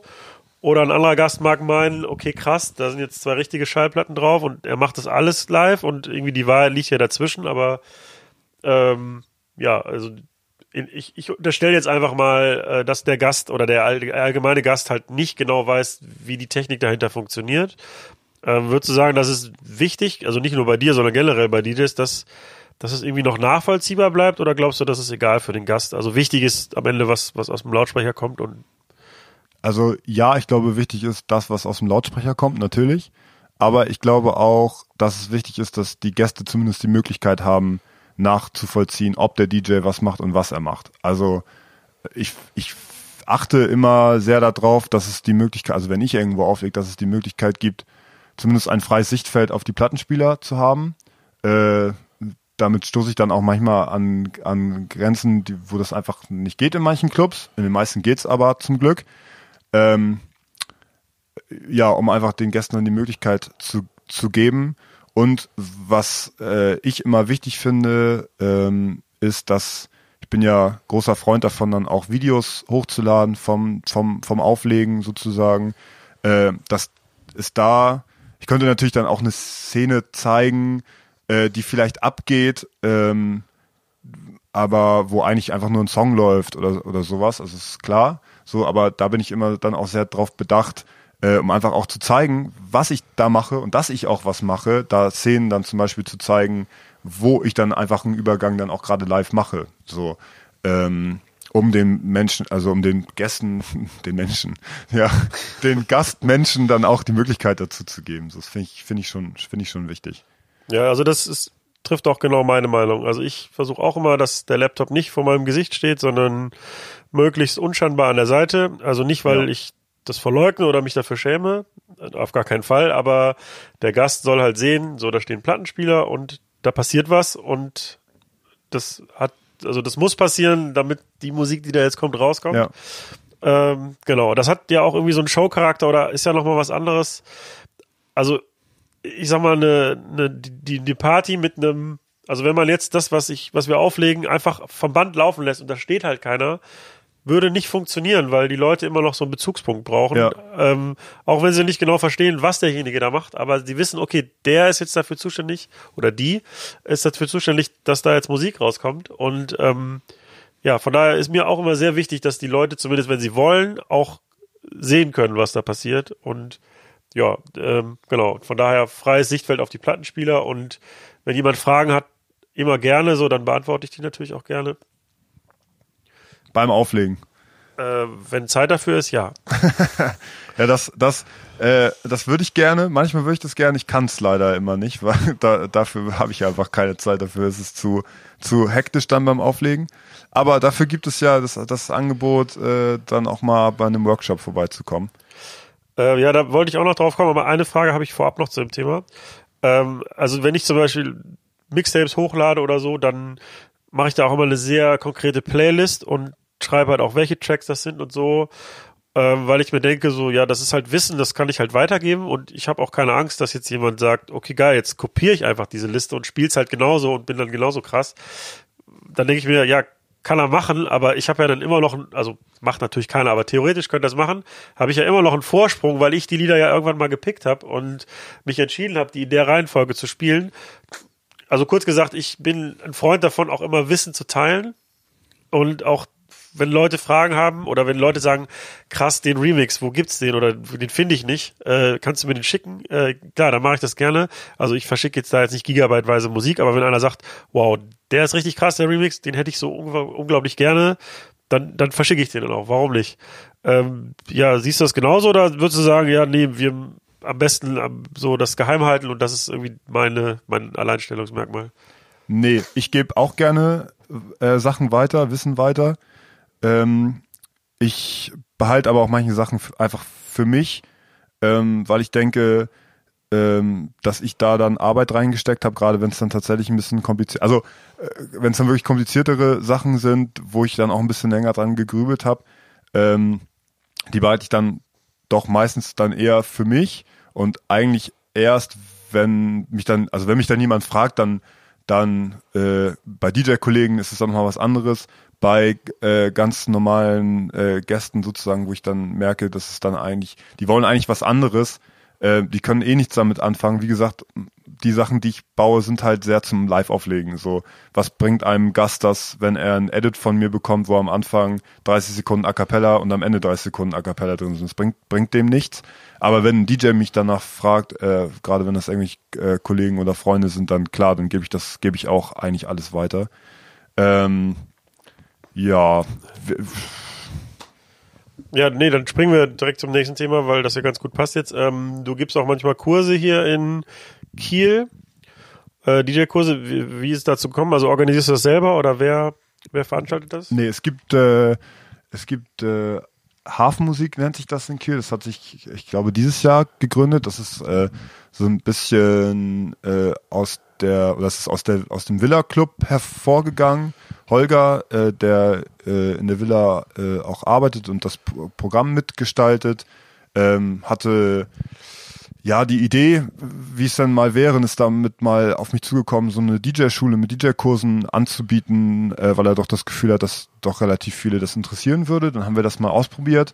Ähm, auch da, wie du eben schon gesagt hast, war das dann so, dass ich würde fast sagen, beim ersten Mal 50 Prozent aufgrund meiner Person da waren, die überhaupt nichts mit Auflegen zu tun ähm, haben und sich einfach nur gefreut haben, dann auch allgemein Fragen stellen zu können, weil das, wie gesagt, ähm, im Cluballtag dann immer nicht so einfach ist äh, bei mir, weil ich einfach dann beim Auflegen geht im Grunde gar nichts so. Dann merke ich auch links und rechts eigentlich nicht, was von mir passiert. Also an alle, die äh, genervt sind oder das als äh, das vielleicht auch als Eingebildetheit oder was weiß ich, Abgehobenheit wahrnehmen, wenn ich nicht darauf reagiere, wenn ihr neben mir steht und mit eurem Handy rumwinkt oder schnipst oder mich anschreit. Ich merke es einfach nicht. Es ist einfach äh, wenn man so Adrenalin gepusht ist und sich darauf konzentriert, gerade den nächsten Übergang zu machen, man merkt es einfach nicht.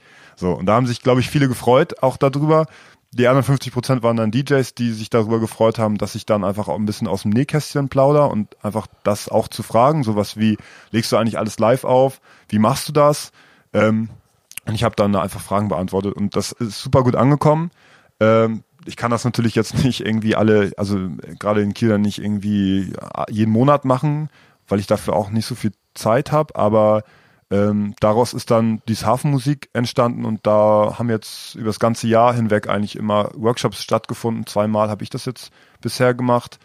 Ähm, und nächstes Jahr werde ich es auch weitermachen und das und unterstütze. Ich finde das einfach gut, weil ich mir das auch selber gewünscht hätte. Ich hätte mir das, glaube ich, äh, früher und würde mir das, glaube ich, auch manchmal heute noch wünschen, äh, einfach Leute, zu denen ich aufschaue oder an die, an die ich äh, Fragen hätte, einfach mal so fragen zu können, einfach hingehen zu können, einfach ganz äh, ohne Stress fragen zu können. Es sind natürlich alles immer einfach nur Menschen und das, das, deswegen so, also ich hätte es mir gewünscht und deswegen finde ich es unterstützend wert, das zu machen. Und mir macht es auch Spaß zu reden dann und den Leuten die, ihre Fragen zu beantworten. Und wie tief steigt man dann da ein? Also sagt man dann hier, das ist ein Plattenspieler und der dreht sich oder geht es dann direkt so in die tiefe Technikebene, so, weiß ich nicht, die internen Effekte des Mixers oder. Ja, beim, beim ersten Mal war ich da noch relativ vorsichtig und habe äh, tatsächlich erstmal angefangen mit hier, das ist ein Mixer, äh, lauter, leiser, das ist ein Plattenspieler, der dreht sich und dann muss man die Nadel darauf setzen, weil ich äh, da noch nicht so genau einschätzen konnte, wie das Level so ist. Beim zweiten Mal bin ich dann relativ äh, doll schon reingesprungen, habe die Basics eigentlich umgangen, weil da aber auch viele waren, die dann schon zum zweiten Mal wiedergekommen sind. Und ich glaube nur so zwei, drei Leute, ähm, die äh, eh DJs waren und sich damit eh auskennen, muss man halt immer abwägen. Ich frage dann immer vorher so, ey, äh, wer will jetzt hier die Basics wissen oder wisst ihr die Basics schon? Frag mal, wisst ihr, was das ist? Und dann merke ich ja eigentlich im Grunde, wie das Level so ist und dann passt man sich halt drauf, drauf an. Ich habe auch Bock eigentlich mal so einen richtigen fortgeschrittenen Kurs zu machen, obwohl ich da gar nicht weiß, ob ich da so der Richtige für bin, weil ähm, eigentlich meine Mix, Mix-Techniken und das, was ich da so mache, eigentlich auch relativ basic sind. Ich mache da eigentlich jetzt nichts super kompliziertes. Ich bin jetzt nicht der übertrieben krasse Scratcher. Ich, äh, ja, also da gibt's Leute, die technisch dann einfach nochmal deutlich, deutlich krasser aufgestellt sind. Aber das ist dann auch immer eine Frage, mit was legt man auf und da äh, gibt's ja eine Million Möglichkeiten so, ne? Also es ist. Ja, ich meine, die Technik wie Scratchen zum Beispiel ist ja eine Disziplin von vielen. Also das fängt ja tatsächlich beim, beim bei der Musikauswahl an, bei, bei der Technik, beim Bauen von Edits, ähm, aber dann auch natürlich die eigene Vermarktung irgendwie, das Pflegen von Social Media Inhalten und so. Ähm, das sind ja auch Disziplinen, die man einfach, also wenn man tatsächlich das irgendwie vorhat, professionell zu machen oder beruflich oder wie man das nennen mag, dann muss man ja alle Disziplinen beherrschen und ja klar, dann natürlich gibt es irgendwelche ähm, irgendwelche Nerds, die im, im heimischen Kinderzimmer halt 500 Stunden gescratcht haben und die uns locker in die Tasche stecken. Ähm, und da habe ich auch großen Respekt vor, aber die haben halt die Club-Erfahrung nicht und die haben halt die anderen Basics nicht. Von daher, ich sehe jetzt, also ohne jetzt selber schon mal einen Kurs gegeben zu haben, aber also ich fände es halt wichtig, auch die anderen Disziplinen näher zu bringen und nicht nur ähm, so gute Scratch-Techniken. Von daher würde ich jetzt nicht pauschal sagen, ja, das nur weil einer besser scratcht, kann er nicht trotzdem deinen Kurs besuchen. Also. Nee, das, das stimmt natürlich. Wie gesagt, ist, ey, das ist, also im Grunde ist es ja so, dass ähm, die Frage taucht natürlich auch dann, dann auf, ja, was machst du denn eigentlich die ganze Woche sozusagen? Weil du legst ja nur, wenn es hochkommt, Donnerstag, Freitag, Ja, das interessiert Samstag mich jetzt auch. Was machst du eigentlich die ganze Woche? Ja, es ist, wie du schon sagst, es ist ja ein breit gestreutes Feld. Also neben dem musikalischen ist das ja im Grunde auch eine kleine Firma, die man dazu zu führen hat. Ähm, also je nachdem, wie erfolgreich man das macht, größer oder kleiner.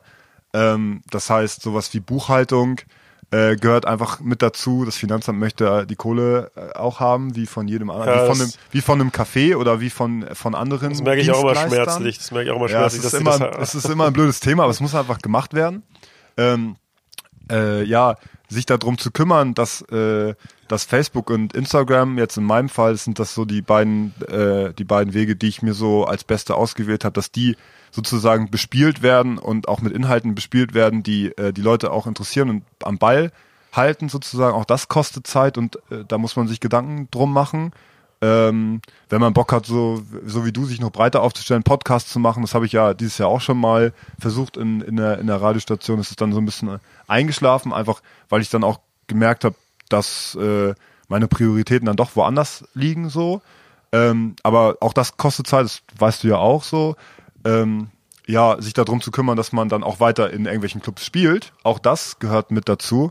Ähm, ich habe dann den Luxus, dass, dass ich noch eine Agentur hinter mir stehen habe und einen äh, sehr fähigen Booker, ähm, so schimpft sich das, der äh, Mails beantwortet, äh, auf die ich keinen Bock hab oder ja, ja, also ähm, es ist halt tatsächlich eine große Arbeitserleichterung, weil natürlich ähm, nicht nur die geilsten Clubs anfragen, ob du bei ihnen auflegen willst, sondern auch dann Hans-Peter aus äh, sonst wo, der den 40. Geburtstag plant und gehört hat, gehört hat, dass ich doch ganz gut auflegen würde. Das würde doch ganz gut passen.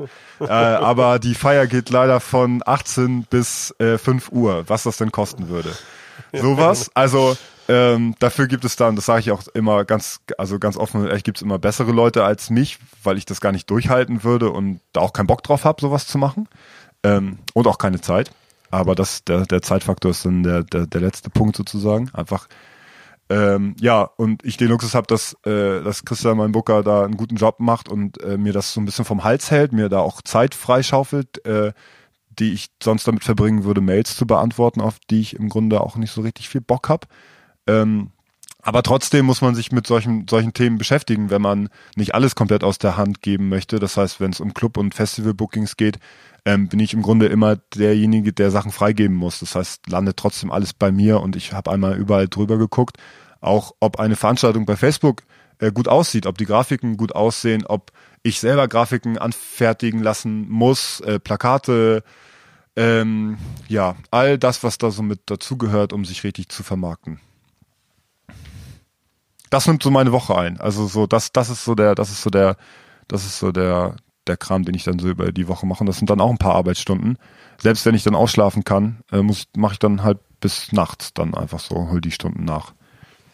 Ja, das hatte ich in einer letzten Folge ja auch schon besprochen. Also, dass der Gast tatsächlich manchmal so ein bisschen unterschätzt, was da noch mit einhergeht.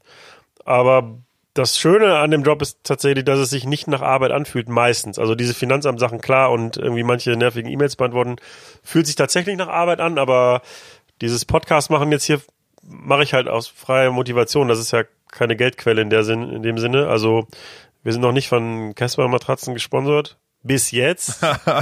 Bis jetzt. Kommt noch, kommt noch. Aber warum Matratzen-Sponsoring überhaupt? Ja, ich, ich warte noch auf einen großen Zahlungseingang von Red Bull, nachdem wir das so oft erwähnt haben in den letzten Folgen. Das aber stimmt, ja, da, die haben, das haben sie gut gemacht, dass man da nicht drum rumkommt. Ja, ich hab- ich war mir gerade auch mir, war mir gar nicht so ganz sicher, ob ich diesen Namen dann jetzt doch noch mal äh, in, sagen soll, aber gut. Also der Transparenz wegen sage ich jetzt nochmal, bisher sind überhaupt keine Gelder geflossen. Also ich habe nur Geld ausgegeben. Aber äh, was ich sagen wollte ist, also das ist ja trägt ja irgendwie zu meinem Job bei, weil das ja auch das Thema DJing halt betrifft. Aber das ist jetzt keine Arbeit für mich. Das macht Spaß, sonst würde ich den Podcast nicht machen. Und genauso viele andere Dinge, die ich halt mache, fühlen sich nicht nach Arbeit an, sondern die mache ich, weil ich Bock drauf habe und würde ich auch machen, wenn das nicht mein Job wäre einfach. Ähm, aber ja, also wenn man das aber alles mal so als richtige Arbeitszeit zählen würde, dann wär, hätten wir wahrscheinlich einen undankbar schlecht bezahlten Job, obwohl man das, obwohl der Gast das wahrscheinlich gar nicht so ähm, so interpretiert oder das gar nicht so mitbekommt. Ja, die. Gäste, die Gäste denken ja, wir, wir äh, kommen mit der Limousine vom Club gefahren und werden dann reingetragen, müssen nicht mehr selber laufen. Also ich weiß nicht, ob die das jetzt bei, bei, bei allen denken, aber manchmal habe ich wirklich das Gefühl, es gibt ein sehr verqueres Bild dav- davon, was, was DJs so den ganzen Tag machen und wie die auch behandelt werden. Also äh, ich glaube, wenn, wenn einige Gäste sich mal angucken würden, was das dann für ein ähm, für ein Hassel dann auch einfach ist, äh, wie viele Stunden man im Zug verbringt und äh, ja, im Taxi, ja, im Taxi ist ja noch schön, wenn man den, wenn man sich das leisten kann, so zu Fuß durch irgendwelche Innenstädte läuft, um fucking Hostel, Bandwohnung oder sonst was zu finden, wo man dann undankbar vom Veranstalter abgeliefert wird sozusagen oder untergebracht wird. Also es ist, es ist jetzt alles nicht so geil, wie man sich das so, so vorstellt. Es ist auch nicht scheiße, es macht voll Bock, aber ähm, ma manchmal habe ich doch das Gefühl, es gibt na, doch ein, eine relativ andere Wahrnehmung davon. Ja, das soll jetzt auch gar kein Jammern sein auf hohem Niveau, sondern also im, im Gegenteil, also mir macht es großen Spaß, aber trotzdem wird er durch die Arbeit ja nicht weniger. Nee, Ähm, klar. Ja, vielleicht, ich frage mich, ob man das vielleicht einfach so dieses, diesen Mythos halten soll, dass wir von der Limousine in den Voll. Club getragen Ja, werden oder ob man einfach, Man muss ob wir beide vielleicht einfach mal so ein, so ein 24-Stunden-YouTube-Format, so der, der DJ-Alltag und das muss man sich dann aber auch angucken, wenn man das anfängt, man unterschreibt, man muss sich dann die ganze Folge angucken und dann sieht man einfach mal so eine vierstündige Zugfahrt Ja, oder so, einfach ja. mal so schön Ja. entspannt wie- oder Ist geil. Ja, mit, mit anderthalb Stunden Verspätung natürlich noch. Ja. Weil zwischen Hannover und Hamburg ist halt wieder mal gesperrt so. Klar, also warum nicht? Oder, oder wir, oder wir machen's, machen das halt und aber ziehen das halt so pimpmäßig dann auch richtig durch mit Limousine und Oder allem. so, Da ja, müssen wir das- uns dann, es kostet halt dann echt viel Geld, aber wäre auch vielleicht gut. Und den Mythos, ja, ich, ich glaube, man muss den Mythos am Laufen halten. Ja, Ich glaube, absolut. das ist, ich glaube, ich glaube, manchmal ist, äh, ich glaube, das trägt auch manchmal bei. Vielleicht ist das auch das Erfolgsrezept. Äh, Rezept. das ist einfach sehr, ah, der Mythos, der Mythos muss am Laufen gehalten werden, sozusagen. Okay, dann wir, wir besprechen da gleich nochmal so ein, so ein Format, was wir dann bringen. Ja. Ähm, dann reden wir jetzt nochmal über Kiel, weil wir ja auch eh gerade hier sind. Ähm, ja, also so, dass ich in Kiel auflege, ist ja noch relativ jung. So, das ist, glaube ich, also Kieler Woche habe ich jetzt ein paar Mal da Mudimark gemacht, aber ähm, so Club war ich, glaube ich, dieses Jahr zum ersten Mal im Luna und also ich, also die, die Clubszene in Kiel, also Kiel ist ja kein, keine große Stadt und ich war wirklich positiv überrascht, also was hier funktioniert. Also also ich weiß noch, als wir zusammengespielt haben, bin ich einfach, weil ich komplett müde war, um sieben aus dem Club raus und der Laden war noch knüppelvoll. Und Ja. du hast, glaube ich, noch zwei Stunden weitergemacht. Ja. Und das hätte mich jetzt in Berlin nicht gewundert, aber in Kiel war das so, wow, wie, wie passiert das denn? Also ist das normal in Kiel oder war das ein Zufall? Ähm, normal würde ich jetzt nicht sagen, es ist aber auch nicht die Ausnahme. Also ich glaube, ich habe es sogar vorher angekündigt, oder? Dass es, dass es doch äh, relativ lange gehen Ja, du hast schon kann. einiges vorher angekündigt und ich habe das immer nicht geglaubt. Also das, ist, das heißt nicht. Ja, das, äh, das stimmt. Nee, es ist, glaube ich, so, das habe ich, das habe ich auch mal als sehr angenehm empfunden, dass es in Kiel immer Leute gab und gibt, die äh, sich darum bemühen, äh, gute Musik in den Läden zu spielen und dass auch die Läden an sich äh, daran, da, darauf bedacht sind, ein gutes Musikprogramm auf die Beine zu stellen. Ähm, und das trägt dann natürlich Früchte, dass die Leute relativ gut erzogen sind. Also ähm, da kann man eigentlich für alle für alle Clubs, die jetzt so in der in der in der Innenstadt sozusagen liegen, also ähm, zumindestens ja, es gibt natürlich es gibt natürlich Ausnahmen. Jetzt nicht, dass ich jetzt was Falsches sage. Es gibt natürlich Ausnahmen, die musikalisch dann in einer ganz anderen Richtung angesiedelt sind. Aber um jetzt mal drei gute Beispiele zu nennen, ähm, das Luna, die Schaubude und die Villa, ähm, glaube ich, machen einen ganz guten Job damit, ähm, so ähm, ihr, ihr, ihr Publikum äh, dementsprechend zu erziehen, wie sie es auch haben wollen. Und die DJs tragen natürlich da auch einen guten Teil da, da, dabei, ähm, äh, Stile und Partyformate so zu prägen, dass die Leute, ich sag mal, gut erzogen sind. Also äh, ja, und da, da, ich weiß, ich, also woher das kommt, das war eigentlich schon immer so, woher das kommt, dass, dass äh, es in Kiel relativ spät losgeht und dann aber auch richtig durchgezogen wird, äh, kann ich nicht, kann ich nicht sagen. Das war eigentlich schon immer so. Also als ich als, ich glaube 16, 17, 18-Jähriger das erste Mal in Kiel feiern gegangen bin, ähm, hat mich das auch überrascht. Und seitdem war das dann einfach so, dass ich mich dran gewöhnt habe im Grunde. Und als ich nach Kiel zurückgekommen bin, gekommen bin, ich glaube, das allererste Mal, dass ich hier losgegangen bin, sind wir um drei vom vorglühenden Club gegangen. Äh, das sind schon fast Berliner Verhältnisse so, sozusagen. Äh, und dann wundert sich aber auch keiner, wenn du erst um drei kommst, weil dann einfach der Laden erst voll wird. Ähm, und dann geht es halt bis acht, neun Uhr morgens. Also wo, woran das liegt, keine Ahnung, es gibt halt keine Sperrstunde. Ähm, und die DJs ziehen halt auch einfach durch. Das muss man auch dazu sagen. Also es gibt eigentlich, bis auf vielleicht dann Ausnahmen gibt's ja immer, aber eigentlich wird halt auch immer hart durchgezogen. So. Also und ich habe mich da einfach angepasst, als ich angefangen habe in der Schaubude dann dann aufzulegen, auch dann alleine an manchen Abenden. Ich habe einfach durchgezogen. Ich habe um zwölf angefangen und habe um acht aufgehört. Und die Leute waren dankbar, weil die einfach dann wussten, ähm, Janik legt da auf, wir können um sechs da noch hinkommen und das geht noch richtig ab. So und so so trägt sich das dann einfach. Ich vermute auch mal, dass es ein bisschen damit zusammenhängt, dass ähm, insbesondere die Läden, die du gerade genannt hast, auch immer sehr hohen Wert auf gute Bookings gelegt haben. Also ich hatte die teilweise die Läden schon auf dem Schirm, bevor ich das erste Mal in Kiel war. Kriegt man ja mit durch Social Media, wer spielt wo. Und also hier ist ein unheimlich hohes Niveau an Bookings, ähm, die, was ja vielleicht auch einfach zur Qualität des Nachtlebens halt irgendwie beiträgt. Ja, das muss man natürlich auch wollen. So, das sieht man in anderen Städten, wo es einfach nicht gewollt ist. Äh, das ist natürlich ein finanzielles Risiko, was die Läden da auch eingehen, aber das muss man wollen. Und ich finde das auch sehr gut. Das hat mich an Kiel auch immer gereizt. Das ist auch einer der Punkte, warum ich äh, mich in Kiel auch so wohlfühle, neben, neben vielen anderen. Aber auch natürlich ist es für mich wichtig, äh, äh, in der Stadt zu wohnen, wo nachtlebenmäßig auch was geht und wo man nicht das Gefühl hat, dass man in der total abgeschottet ist von der Welt so, sozusagen, sondern dass man auch einfach mal Trends und Sachen entdecken kann. So, ich gehe super gerne in Kiel gerne äh, los, so, so um mir Sachen anzugucken und höre mir auch einfach die äh, ich sag mal jetzt lokalen, man muss ja immer unterscheiden zwischen lokalen DJs sozusagen, die dann auch aus der Stadt kommen und Leuten, die dazu gebucht werden aus anderen Städten. Aber ich kann auch einfach sehr gut in Läden gehen, wo lokale Kieler DJs auflegen, ähm, äh, um Sachen neu zu entdecken, weil irgendwie gefühlt alle auch so am Puls der Zeit sind und man kann immer, ja, man kann immer gute Sachen entdecken. So, das ist, das ist super. Das, und das war schon immer so. Das hat, das hat mich immer in Kiel gereizt. Ein wichtiges Thema, was wir auf jeden Fall noch mit Kiel besprechen müssen. Bernd Knauer ist gestorben. Ja, Gott, ja, das der, stimmt. Der Kneipenterrorist. ja, das stimmt. Der ähm, etwa, etwas unfreiwillig zum Star gewordene Hauptcharakter einer Ja. äh, Fernsehdoku über ja, sagen wir mal, ein paar Säufer aus Labö, die, äh, die sich gerne geprügelt haben. Aus Labö waren sie gar nicht, aus Labö waren so, sie gar die nicht. Das anderen- muss man die Gegner waren- unterscheiden. die Gegner Ey, waren die das. würden dich, die, die würden dich jetzt köpfen, wenn du, wenn, wenn die wüssten, dass du gesagt hast, dass die aus Labö kommen, die Kneipenterroristen. Aber die anderen, die Gegner kamen noch aus die Labö. Die Gegners ka kamen aus Labö, das stimmt. Ja, und ähm, ich hatte jetzt eigentlich erwartet, dass ich im Bahnhof aussteige und die, die Fahne ist auf Halbmast. Das Ja. habe ich aber nicht gesehen. Also wie, wie, wie sieht's in Kiel aus? Trauert die Stadt? Oder? Ich muss sagen, ich habe es in meiner Facebook-Timeline sehr oft gesehen. Hauptsächlich Äh, bei Nicht-Kielern, also bei mir zum Beispiel. Nee, auch bei Kielern tatsächlich, auch bei sehr vielen Urgestein Kielern, sage ich jetzt mal so.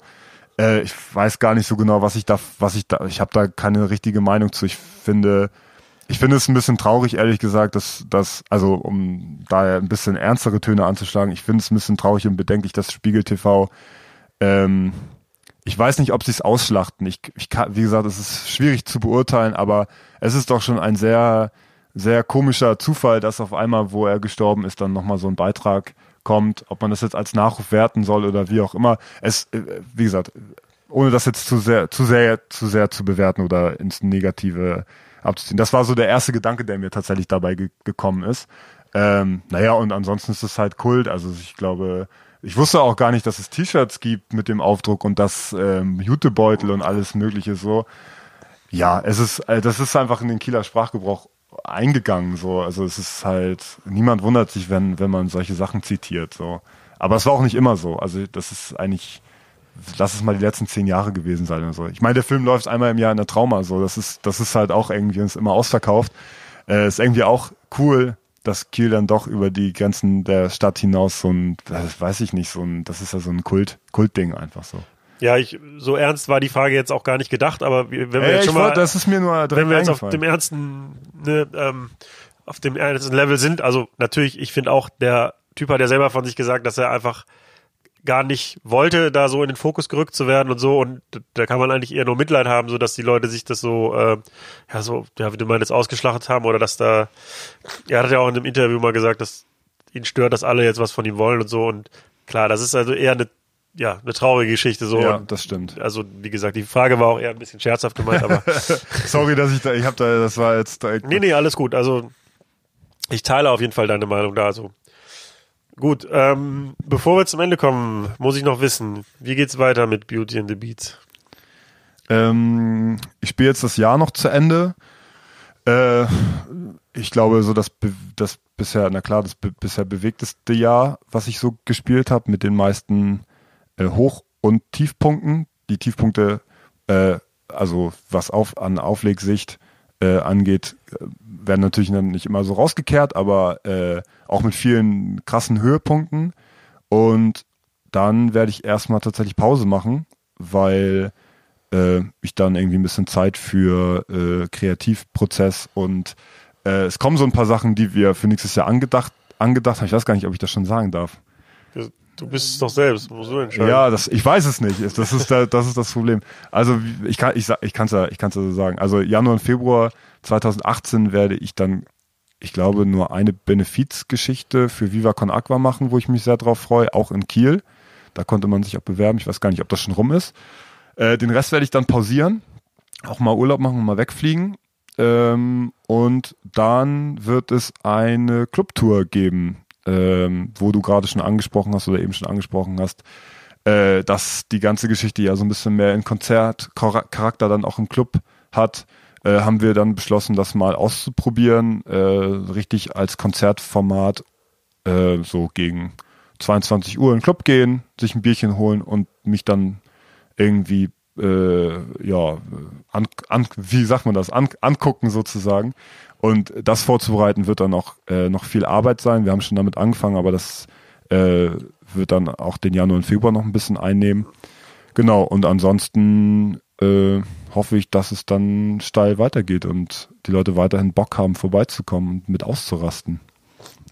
Glaubst du denn, dass diesen, diesen Konzert, also dass du diesen Konzertcharakter, den deine Shows ja haben, dann auch beibehalten wirst, also und das auch noch erweiterst und dann eher auch Richtung Festivals schielst, also so wie Drunken Masters zum Beispiel, oder würdest du sagen, nö, ist nicht ausgeschlossen, dass du dich auch mal irgendwie wieder Richtung klubbiger besinnst und eher so abendfüllende Sets? Ich glaube, das kommt ganz, immer ganz aufs Booking und auf die, ähm, ja auf die Umstände drauf an. Also auch, auch dieses Jahr war es so, dass ich in den richtigen Momenten, wo ich oder wo ich das für mich das Gefühl hatte, das ist jetzt der richtige Moment, um so eine Konzertshow sozusagen zu spielen, das so gemacht habe und das auch kann und darauf auch vorbereitet bin. Ich aber auch genauso gut. Letztens in Erfurt ähm, kannte mich niemand und ich habe die erste halbe Stunde tatsächlich sehr doll Vollgas gegeben und die restlichen dreieinhalb Stunden, die ich dann noch gespielt habe, was gar nicht so gedacht war, weil ich eigentlich im Moment nicht mehr als zwei, zweieinhalb Stunden spiele. Ähm, äh, ja, ich habe dann echt sehr viel länger gespielt, als ich eigentlich sollte sozusagen, habe mich darüber gefreut, habe dann einfach sehr klubbig gespielt. Und, äh, ja, irgendwann verlief der Abend einfach so, dass ich ich war einfach ein DJ wie jeder andere im Grunde und habe da meinen Sound gespielt, dann auch irgendwann nicht mehr so schnell, weil irgendwann ist es dann auch ist es dann auch echt für mich einfach zu anstrengend sozusagen. Also ich schließe das nicht aus, aber wenn man das natürlich so ansagt und so eine Clubtour macht, dann soll das natürlich auch so sein äh, als Konzert. Und den Rest schaue ich dann tatsächlich immer von Show zu Show, wie sind so die Vorzeichen und was könnte jetzt besser funktionieren sozusagen. Aber es, ein Hybrid aus beidem ist es ja sowieso immer und dann schaut man halt einfach, wie die Situation es hergibt. Gut, dann danke ich dir für die Zeit. Ich danke dir. Und für die Infos, die wir jetzt haben. Und äh, ciao. Tschüss. Das war der Übernacht-Podcast mit Beauty and the Beats. Vielen Dank fürs Zuhören und vielleicht gefällt dir ja auch noch Folge 4 mit Dennis aus Europa. Dass die halt im Auto sitzen, die Kinder freuen sich, weil sie ihre Musik hören dürfen, aber die Eltern sind halt einfach nicht abgefuckt davon, weil es jetzt irgendwie der sechste Song ist über du hast einen Penis, ich habe eine Scheide und also für die Leute, die denken, da ist halt irgendwie, ich bin hier geil Rockstar und äh, lass jetzt irgendwie nach der Show irgendwie den Hut fallen und äh, zieh mir ein geiles Bierchen rein. So, da wird halt erstmal der Hut angezogen.